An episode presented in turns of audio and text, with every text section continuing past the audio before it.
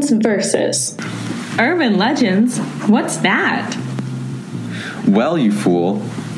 An urban legend or myth is a humorous or horrific story circulated as though true, with the goal of spreading and sometimes causing mass panic or a belief in false information.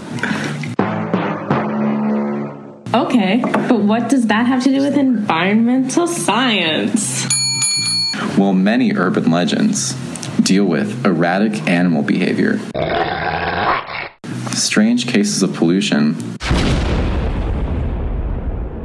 and many other topics that fall under the umbrella of environmental science.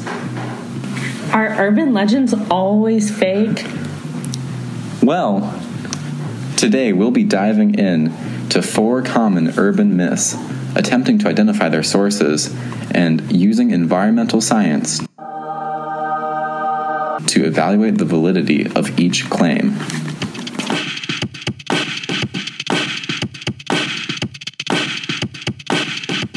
First up, sewer alligators. Are they real?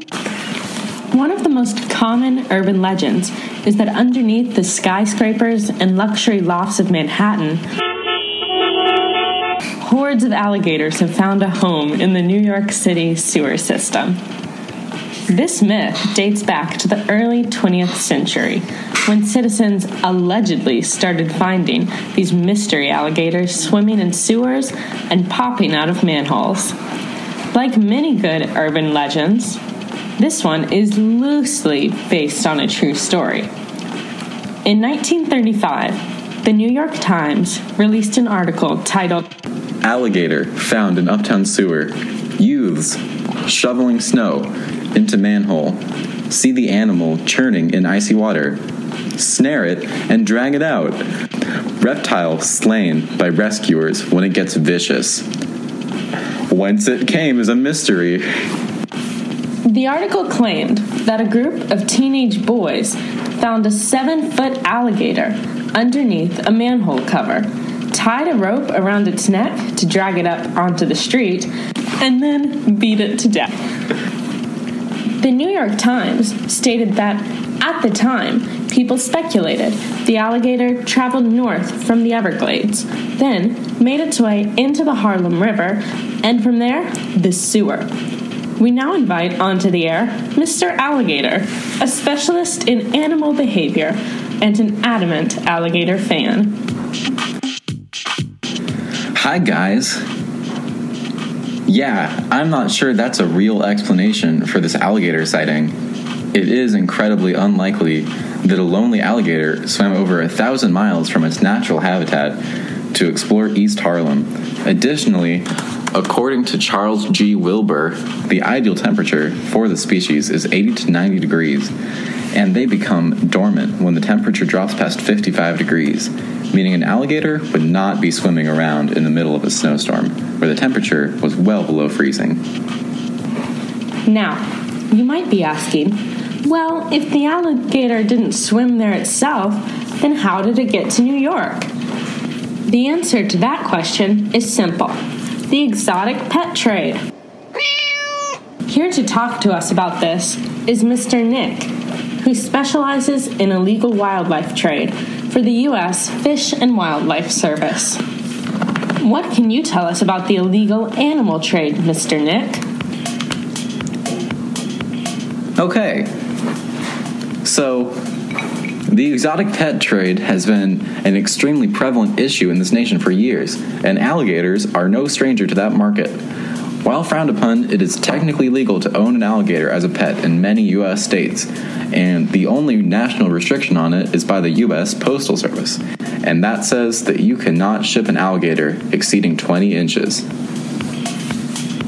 So, does that mean that it is completely possible for someone to buy a baby alligator from Florida, have it shipped to New York, and keep it as a pet? Yes, exactly.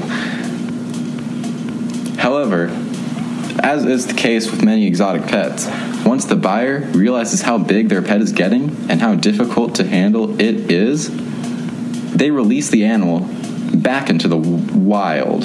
The wild in this case being New York City. This is most likely what happened with the alligator in 1935. Someone bought it as a pet, decided they couldn't handle it, and released it into the city, where it crawled down into the sewer and tried to live there.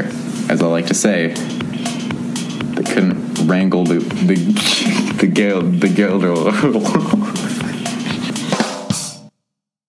That makes a lot more sense. Thank you.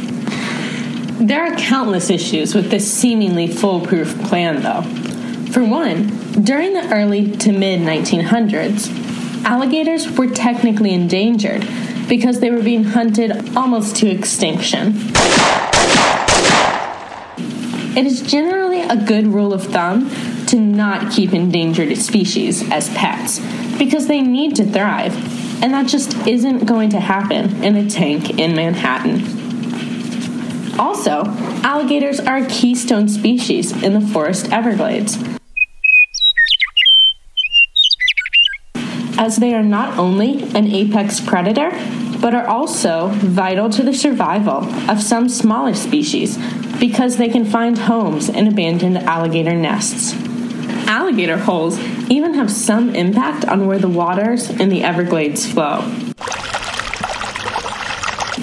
All of this means that alligators are an incredibly important species to their habitat and do not need to be removed. Also, as soon as you take an alligator out of its natural habitat and place it into a new environment like New York, it becomes an alien species and could potentially disrupt the ecosystem in that area. Taking all of this into consideration, it simply isn't a great idea to keep an alligator as a pet, nor release it into an urban area. Thankfully, since 1935, there have been no confirmed alligator sightings in New York. However, despite the lack of actual alligators, the myth has continued to spread and thrive. And every few years, some kid claims to have seen another mystery alligator peeking through a drain or rearing its head from a manhole. Up next, can we really run out of water? When it comes to misunderstood science, another common belief is that it's impossible to run out of water.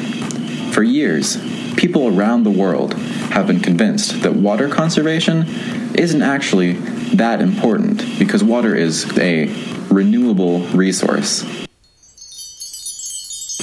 And thanks to the water cycle, no matter how much we use, we'll always have plenty left. Today, we're going to examine this claim and decide, once and for all, whether water is truly a renewable or non renewable resource. Here to help us is Jay Famiglietti, Senior Water Scientist at NASA. Well, guys, here at NASA, we've discovered that water is effectively a non renewable resource. This is mainly because of the fact that humans can mostly only use groundwater, and groundwater replenishes extremely slowly. Most people think that due to the water cycle, rain and melting snow will constantly replenish the world's water supply and we'll never have to worry about running out. However, humans cannot use the surface water gathered from rain and snow because of pollution. In order to use this water, we need it to be filtered down into the groundwater to be safe to drink, and that takes years. In fact, only 6% of the world's groundwater has been replenished in the past 50 years. It's this slow process that means we could run out because we are using water at a rate much faster than it's making its way back into Earth's groundwater. Thanks, Mr. Famiglietti. So now we know that even if the water cycle technically renews all water, the amount that is collectible and or usable for humans is extremely limited, to the point where it's considered a non-renewable resource. But how can we try to solve this issue? Here to try to tackle that enormous question is Upmanu Lall, a professor of engineering at Columbia University. So, what do you think, Mr. Lall? I think that the best way to address the decline in usable water is to address the current issues in agriculture. A peer reviewed study conducted here at Columbia found that 70% of global water usage is focused on agriculture, with this percentage rising as high as 90% in more arid climates. By changing agricultural practices and irrigation systems, it is possible to drastically improve water efficiency. Yay! If we put more thought into the type of plants we're growing in different environments, improve food storage, and delivery methods in order to minimize food loss and switch to more effective means of irrigation, such as drip irrigation, we can really cut down on a large part of global water usage. In fact, Kansas State University conducted a study over 10 years documenting and comparing how much water was used to grow corn with traditional irrigation, and then how much was used when implementing surface drip irrigation, or SDI, the study found that water use for corn could be decreased by 35 to 55% by simply switching over to SDI. Wow, that's fascinating.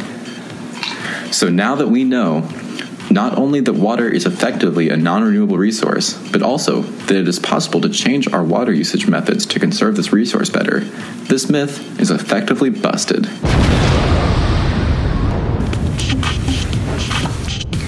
In conclusion, both of these very prevalent urban legends came from the early to mid 20th century, when people didn't have access to enough information to disprove the theories they were hearing, and therefore just assumed these myths must be true. While it sort of makes sense why people used to believe these far fetched tales, modern society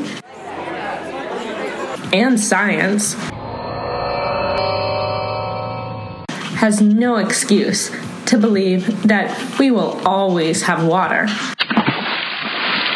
or that alligators hide in New York sewers. Here at Science Versus, we urge you to carefully consider the truth behind any urban legends you have heard or hear in the future.